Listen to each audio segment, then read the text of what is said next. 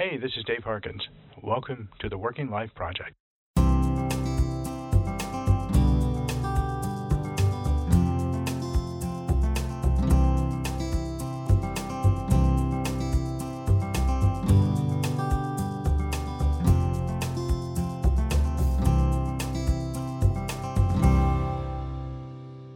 My guest, Lou Ellman, was making licensed guitar straps as a side hustle and couldn't find an affordable tool to help him track royalties and manage his payments to licensors.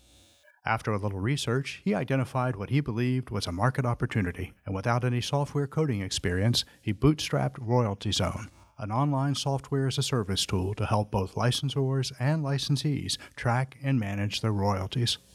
It wasn't long before Lou quit his day job and focused solely on developing and growing the company. Lou sold Royalty Zone a few years ago, but continues as its CEO. Lou and I met several years ago when I was running the licensing department at the Boy Scouts of America, and Lou was just getting Royalty Zone off the ground. I spoke with Lou in June 2018 from his home in Austin, Texas, for my graduate work in entrepreneurship. Lou Ellman, welcome to the Working Life Project. I would like to start by giving listeners a better understanding of what Royalty Zone is. I think of it as a tool to help licensees and licensors manage their contracts and royalty responsibilities. Would that be a good description? Sure, that's a good way to describe it. And actually, over the years, it's really morphed into a tool for managing all aspects of brand licensing compliance. Uh, when we started, we fo- our focus was on making royalty reporting, which is a very manual and cumbersome process, as easy as it could be. And that's where I came up with the name Royalty Zone. But as the years went by, uh, we got more and more involved in contract management, rights management, uh, product uh, submissions and approvals, digital asset sharing, manufacturer management, all these moving pieces of the relationship between licensor and licensee. So I like to refer to Royalty Zone as a brand licensing automation suite of tools that encompasses all of those all of those criteria. So how did you come up with the idea for Royalty Zone?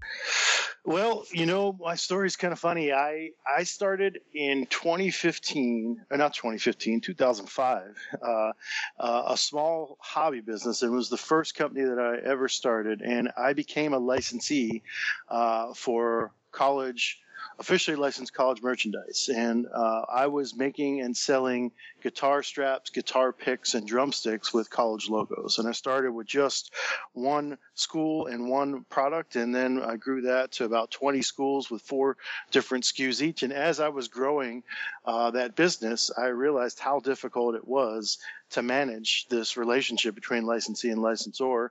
And when I looked for software in the marketplace, uh, to help me manage my own business. I didn't really find what I was looking for. Everything was very expensive, wasn't web based, it wasn't SaaS. Uh, so I decided to uh, make the leap and start a software company. Uh, so really, Royalty Zone was born out of my own needs, and luckily enough, there were lots of other companies that felt the same way uh, about the existing tools as I did. How did you balance your existing business, which was a side hustle, right, with the new enterprise you wanted to build with Royalty Zone? How did you find time to do it all? Yeah, that's a great question. It took a while. Uh, for for a good period of time, I was trying to do both, and then it became really clear, uh, maybe about a year after uh, that, that it just wasn't going to work. And I had a full time job uh, as well.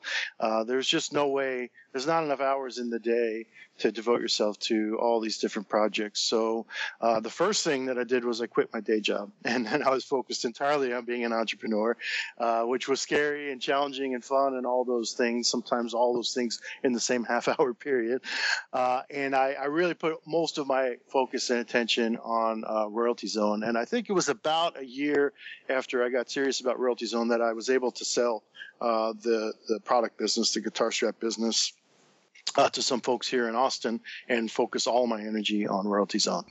The biggest challenge a startup founder faces is finding a customer base. How challenging was it for you to find customers as you were trying to get Royalty Zone off the ground? Yeah, it was more challenges than successes. I'll tell you what. You know, the interesting thing, I, it, looking back, it, it's really a marvel that I was successful with Royalty Zone because when, when I started Royalty Zone, I was virtually unknown in the licensing industry. No one knew who I was. Uh, I had uncovered this pain point, but I really only uncovered it from one perspective, which was my relationship as a licensee for with the CLC Collegiate Licensing Company. So I only really knew about how the CLC did licensing. Um, and you know, I also bootstrapped the business, so I didn't have a lot of a lot of funding. Uh, so the way the the challenge was immediately how do I uh, prove myself? How do I get the attention of established licensors in this business? And how do I convince people to start using the software? And it took about a year and a half from the time that we started, you know, really writing code on the product until we had, you know, a handful of, of early adopters, as, as I'll call them. And the biggest advantage that I had going into Royalty Zone was that my entire career prior to starting my own company uh, was in enterprise sales. So the one thing that I knew how to do really well was, uh, you know, talk about value, identify prospects, narrow down who my ideal prospects are and what my target market is, get their attention, get meetings, and then once I was engaged with someone, navigate a sales cycle, and close the deal. That's really a luxury for a small startup to have someone uh, uh, like that on on the team. Most st- startup founders are technologists. They have an idea. They're writing the code. I didn't write any of the code. I hired a guy right right out of the gates to write the code. So I was able to focus on business and sales, as well as supervising and managing the product development. But you know, it was one challenge after another. Um, but really, my ability to get in there and, and work some sales cycles and close some deals was was the secret to success. So it sounds like with your sales background, maybe you were able to get a few customers interested and committed early in the business development cycle. How important was that to your early growth? You know, it's funny because I talk about my three-step business plan. I, you know, anytime someone asks me to speak uh, about Royalty Zone, I always talk about this. And step one is get a customer. Step two is make that customer ridiculously, ridiculously happy. And then step three is repeat. So my whole focus was on providing value, getting a customer, and then building a referenceable customer base.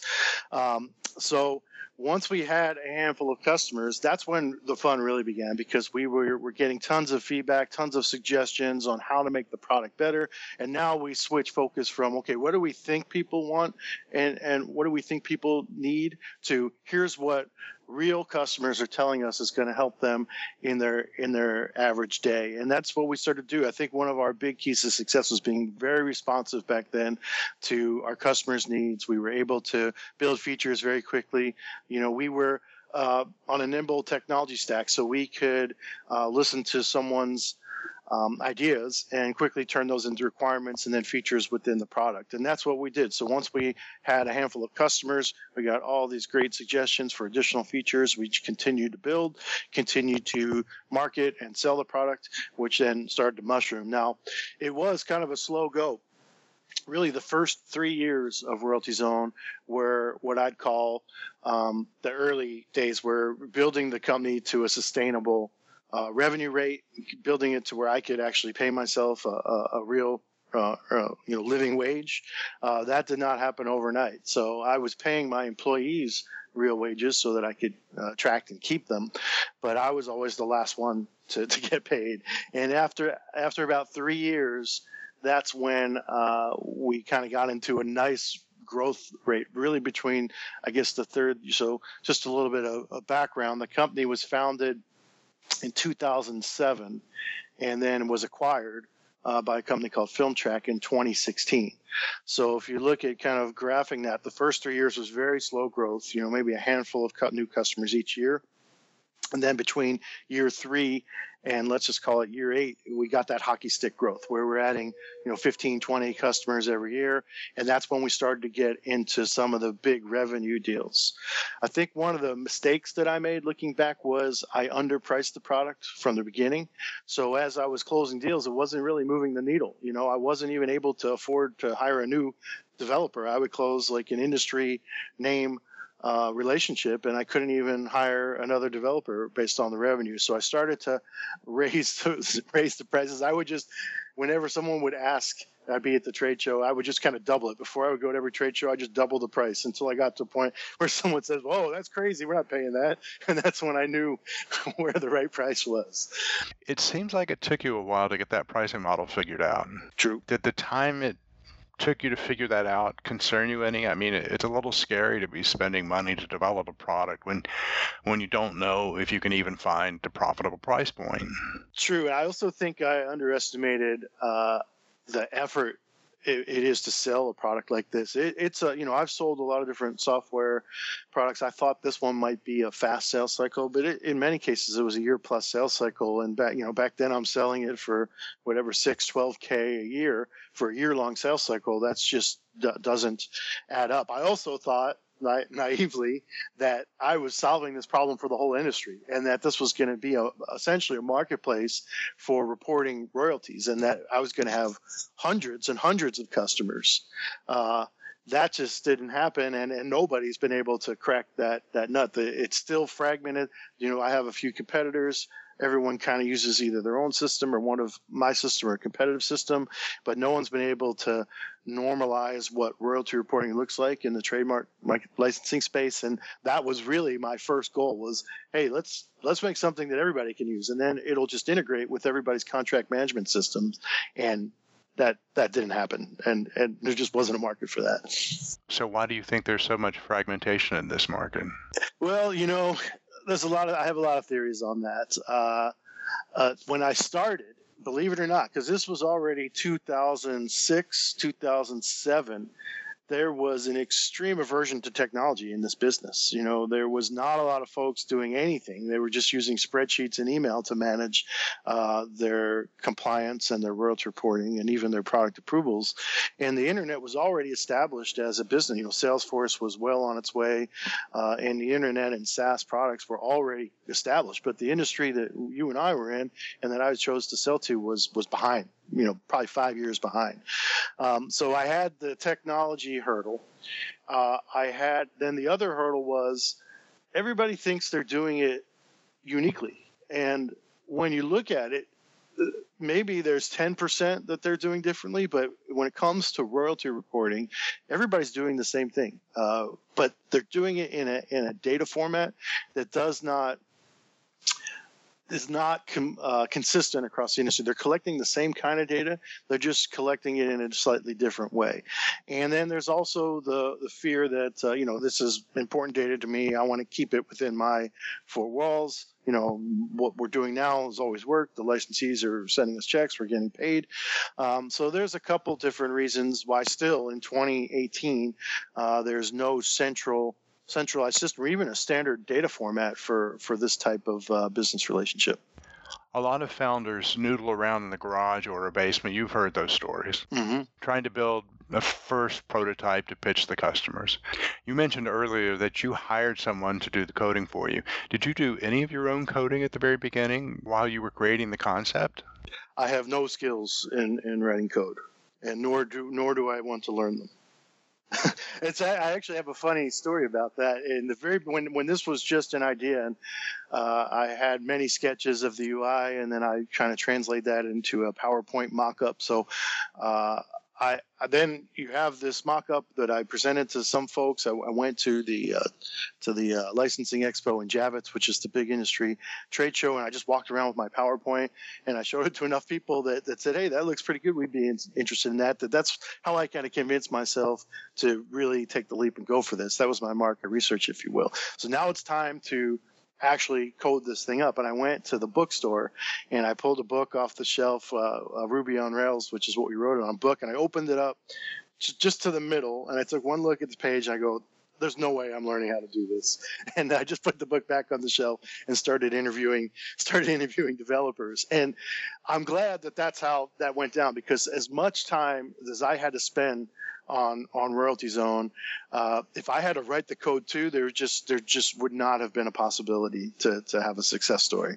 I would think some entrepreneurs would be concerned about hiring someone to code a software project, especially a prototype, for fear that that person might steal the idea or inadvertently share too much about the project with someone who might overhear and have deeper pockets. Mm-hmm. What were some of the concerns and challenges you had about hiring a developer? Yep. Now, the challenge then became how do I find and hire a developer, not really knowing what a good developer looks like and sounds like.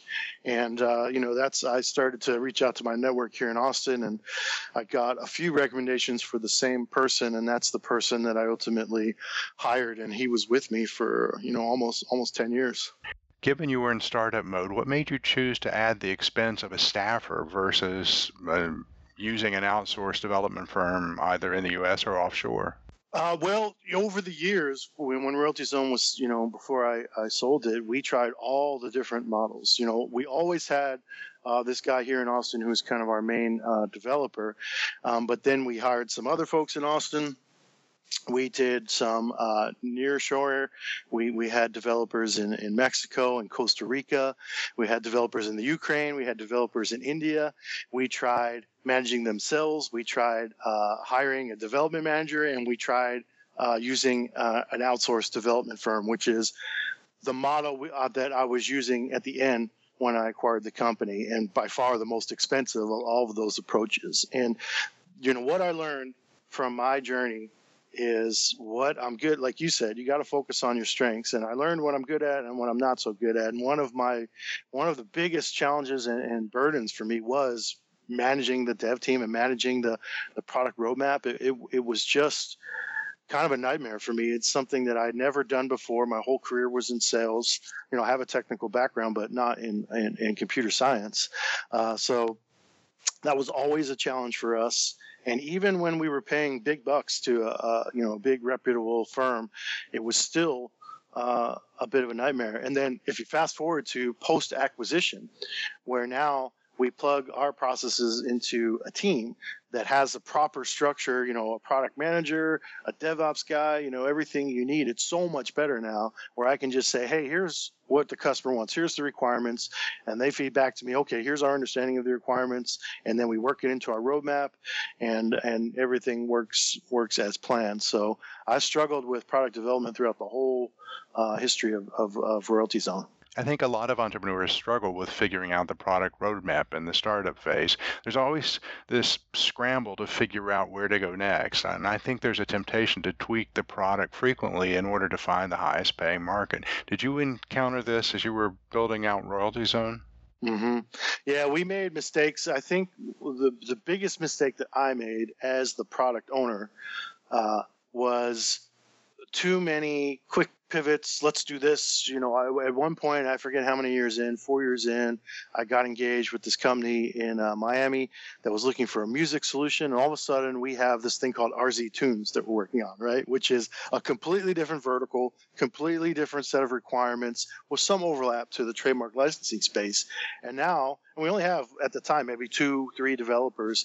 Now we're focusing so much. We're energy on this product that we don't even know if anybody's going to buy. And guess what? It turns out the prospect that we were kind of building it for didn't even buy it. So we had a couple of those let's leap, you know, before we look moments that I, I think in hindsight are, are big time learning experiences. What's the best way to stay on track with your vision when the revenue from your expected market isn't where you thought it would be? I mean, how do you keep the focus? Well, in my case, it's just it's just you know you live and you learn. Every time I went through that, I learned how to handle it better. If I had and if you remember, Royalty Zone was bootstrapped, and uh, the way I funded the company, I was almost like my own angel uh, investor. I put a pile of money into it at the beginning, uh, and then I never put any more money in, and we just were able to grow the company uh, on revenue. But what that meant is, is that I couldn't always hire as many people as, as as necessary, and I was doing jobs that I probably shouldn't have such as the product manager job. There was no one in the organization to say to me, hey, that's let's rethink this. Maybe that's not a good idea. We're already too busy just trying to satisfy the needs for this product. Let's not run into another product. You know, the developers aren't going to push back. They want to work on cool new stuff. So you really either need to have someone on the staff or just have that ability within yourself. And that's something, in my case, I learned over the years. And you make enough of those mistakes, you learn not to do it again finding the right market for the product from the outset is key, I think. So if a founder misjudges his or her market, there's always that pressure to, to find one hook in the product or service that's going to make the cash register ring. I think this causes a lot of founders to pivot their business direction too frequently in search of some market, any market really, True. that will buy the product that will help pay the rent and keep the lights on it's a hard place to be for an entrepreneur, I think. It's it's true. It it is hard, and again, as a hindsight lesson, you know, in the beginning, we were trying to be many things. We you know we were in a couple different verticals in addition to trademark licensing, which ultimately became the vertical that we focused 100% of our energy on. We were also chasing this uh, technology commercialization vertical, and I was going to all those trade shows and meeting with all these, uh, you know, university tech transfer offices at the same time as I was trying to penetrate the trade trademark licensing space. And after a few years, I decided, and we had some customers too. In fact, some of the first customers were the tech transfer offices, and not the trademark licensors. Um, but after a few years, I just realized there's just not enough people. There's not enough time. We have to pick a, a vertical and, and, and go after it and dominate it. And then we can look at moving into other verticals. And that is a tricky thing for entrepreneurs. You know, I've started mentoring and, and advising uh, companies here in Austin. And just the other day, I met with a company that was trying to be, you know, the answer to, to many different solutions. And my advice to them was pick pick one and go for it and own it and dominate it, and then you can start looking at uh, some other verticals. Implementing new technology in a company is difficult. There's always those in the company who are resistant because it's not the tool that they're most comfortable using. So, if you're the person pulling royalty reports from a system using, say, SAS, and I tell you SAS is going away, you're probably going to fight that. But it's not about the tool, is it? I mean, it's about the user's knowledge and understanding of the data and information that can be accessed with the tool. Right. So when it comes to technology, particularly in a space like royalty management where there's no standard and everyone is using their favorite tool, how do you position the offering in a way that resonates with the prospect and overcomes their desire to hang on to those old systems.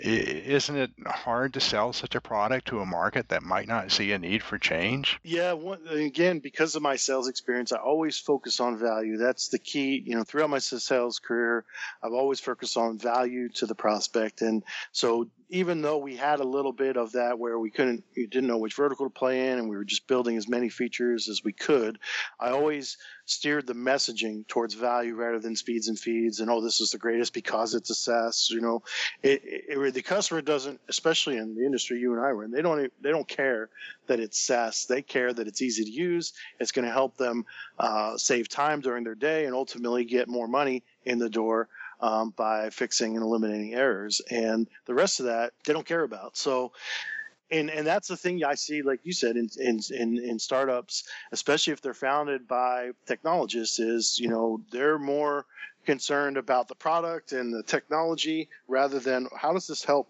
someone solve a problem that's so important to them that they're willing to pay money for a solution to that problem. With those long sales cycles, the pivots, and the time it took you to figure out the pricing model, most entrepreneurs would have failed in those first three years. How were you able to manage those financial ups and downs in those early years? Did you ever feel like throwing in the towel and just walking away? It's a good question. You know, I I was fortunate for two reasons. Uh, even you know I wasn't paying myself from Royalty Zone, but I still had my guitar strap business, which you know generated a little bit of revenue. I and I also am a musician. At the time, I was paying playing in a, a band that was getting corporate gigs and winning gigs, so I was actually making a little bit of money playing guitar, which is the only time in my life that I've actually eaten from playing the guitar. Uh, so I had that going. And then, you know, I also had been, you know, I was in enterprise sales for many years. So I had, you know, some money saved up. And so I was never really worried about money. What I was worried about was, is this the right thing to be spending my time on? You know, is there a business here? and you know i kept setting milestones for myself yearly milestones and you know the big i guess really the big hurdle that I first got over was number one, finding uh, early adopters like yourself and starting to work with real customers. That was hurdle number one. And once that happened, I'm like, okay, if these types of companies are able to use it and get value out of it, I don't see why many others similar to them shouldn't. And then in the at the end of the second year, we I started partnering, and that's another thing that I, I preach uh, to to uh, uh, the companies that I chat with and advise. We started partnering with synergistic companies in our space, and all of a sudden we're getting into the door on a silver platter, uh, and we closed a deal at the end of the second year where, and this was their idea, not mine, because remember SaaS is a uh, monthly subscription, uh, you know, pay every month. Well, this company wanted to do a five year uh, pay in advance deal. And they did. And I got a big check, which I was able to pay myself back the loan that I'd made to the company. And now all of a sudden I have money in the bank account. I can think about hiring more developers. We have a big marquee client, and now we have these, these great partnerships. And that's one of the things that really uh, put us, uh, you know, on the path to success. And the other thing that I noticed to answer your, your question about did I ever feel like throwing in the towel? Is in the early days I would go to as many networking events as I could, mostly in Austin. And you know the, the problem with that is there I had no prospects and I still don't. There's like nobody that I can sell Royalty Zone to in Austin, Texas. But I met a lot of other entrepreneurs and you know a lot of other people that I uh, you know that I could uh, you know share a, you know over a beer you know our woes. And I found that a lot of folks were giving up you know after just one year. Uh, for whatever reason, they're throwing in the towel. And I didn't want to be one of those folks. I wanted to really take a shot at it. There's not a lot of time in your life where you have an idea and you actually do something with that idea. You create a company, you create a product, and you start to generate revenue. You know, I've had tons of ideas. You know, I'm, I'm almost 50 now. So over my life, I've had all these great ideas, which I thought were great, but never did anything with them. And all of a sudden, I'm actually doing something, and I didn't want that party to end. So I worked as hard as I possibly could uh, to make sure that uh, you know the money never ran out and the party never stopped, and that's that I was able to continue uh, building, you know, what ended up becoming, uh, you know, a dream, which is starting a company and building it and then ultimately selling it. You know, it's been fun for me to watch Royalty Zone from the sidelines as a customer and a friend. It, it's quite an accomplishment that, that you have here at Lou. Yeah, thanks. I feel, uh, you know, again, looking back at how I started it, and, you know, I feel, you know, you always have to have a little bit of luck um, but you know, I think I was in the right place at the right time. There were other companies in the space when I started, and you know, I was able to carve this this niche out for for Royalty Zone, and to the point where now, you know, if someone needs this kind of software, uh, our telephone is going to ring. You know, they know that we're one of the best in the business at providing this, and you know, we if someone's looking for licensing automation, they're gonna they're gonna call Royalty Zone let me um, let me shift gears a little and ask a few more personal questions. Okay. So, as someone who works for himself, what motivates you to get out of the bed in the morning? Yeah, well, I'll tell you what. Uh, back back in the day, it's the motivation is there. Every you know, I never worked harder or more hours in my life happy happily than I did in those first three four years of, of Royalty Zone. There was always something to do right? You know, and, and, you're working from home, you know, you just kind of have to force yourself to shut the laptop and, and go do something else for a little bit. But there was always something that needed to be done, and it was just fun because everything is new. You know, every you like, oh, we, we need a contract. Oh man, I got to figure out how to how to make a contract. For, you know, I so it was just fun, and you know, the motivation was I didn't, like I said, I did not want the party to end. I enjoyed being my own boss. I enjoyed having my own company, and I really enjoyed watching this thing grow from something that I just you know used to talk about when I'm you know uh, hanging out with my buddies to an actual thing that, that people were paying paying money for, and then if you fast forward, then it becomes you're motivated by not letting down your customers. At least for me, that that's the biggest motivation. If you remember when I talked about my my whole business plan, step two is to make the customers ridiculously happy, and that's really the culture that I you know I didn't have a huge uh, staff even at the end when I sold the company. There was uh, 14 people, and like 13 of them were, uh, or 12 of them were, were developers and development management.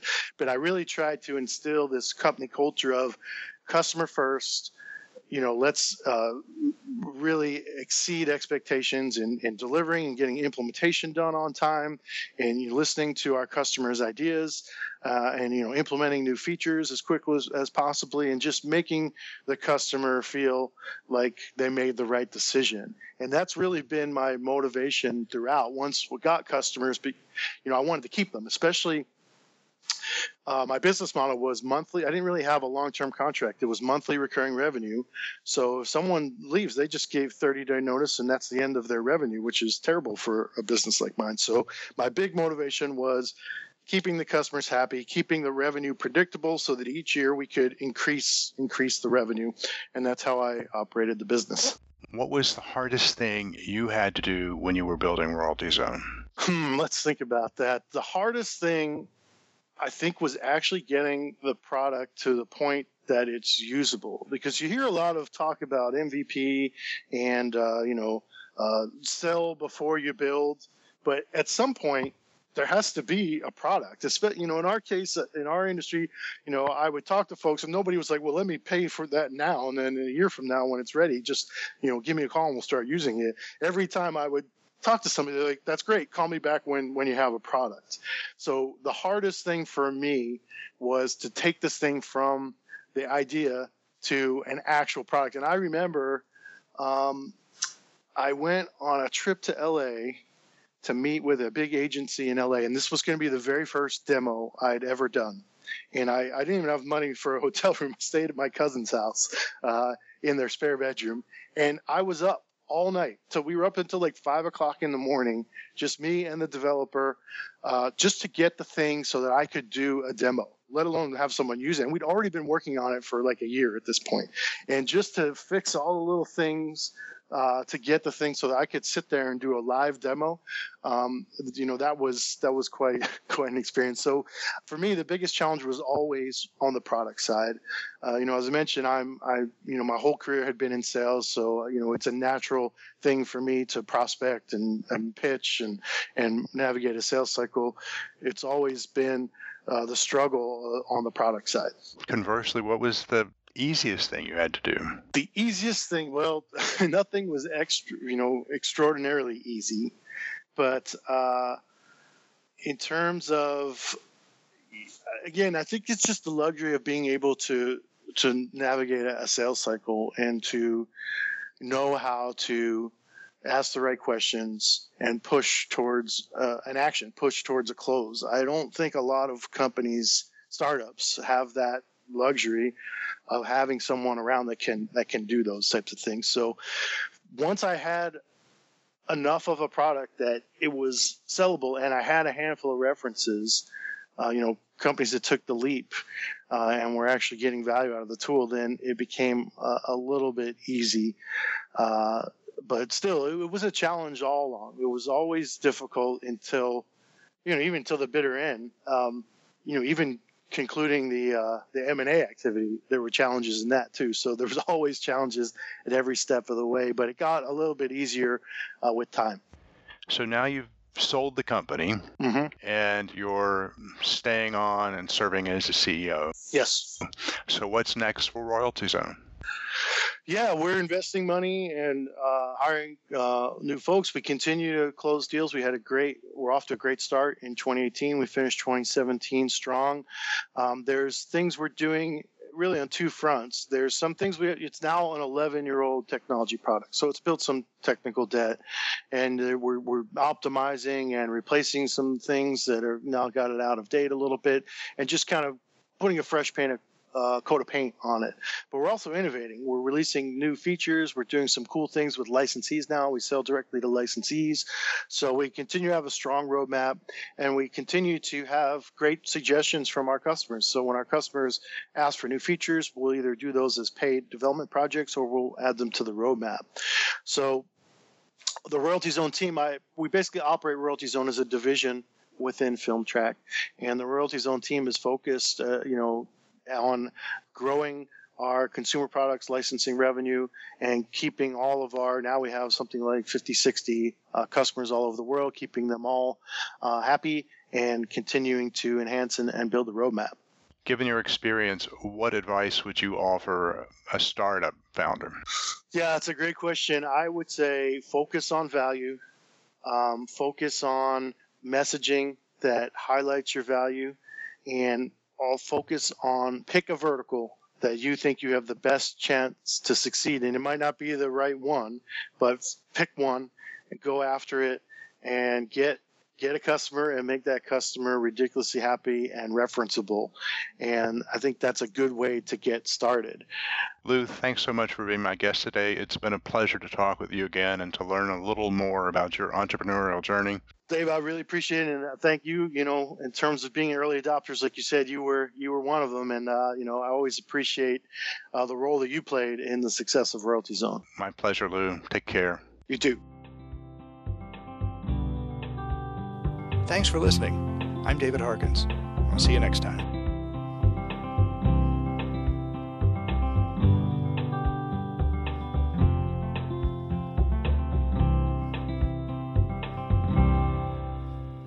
Visit our website at workinglifeproject.com to learn more about the project and sign up for our newsletter. The Working Life Project podcast is produced by me, David Harkins. Mike Harkins wrote our theme music. The Working Life Project podcast is brought to you by David Harkins Company, a business strategy consultancy working with entrepreneurs and nonprofit organizations.